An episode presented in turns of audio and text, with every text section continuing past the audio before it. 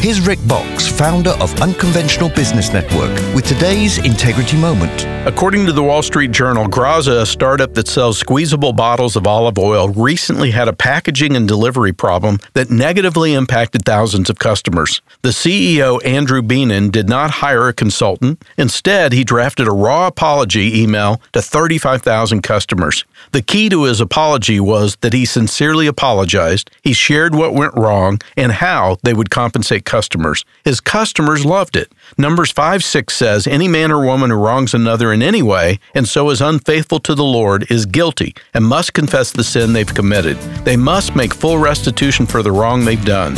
A raw apology and a plan to repair a bad situation can breed customer loyalty. To learn more about Unconventional Business Network and doing business God's way, visit unconventionalbusiness.org. That's unconventionalbusiness.org.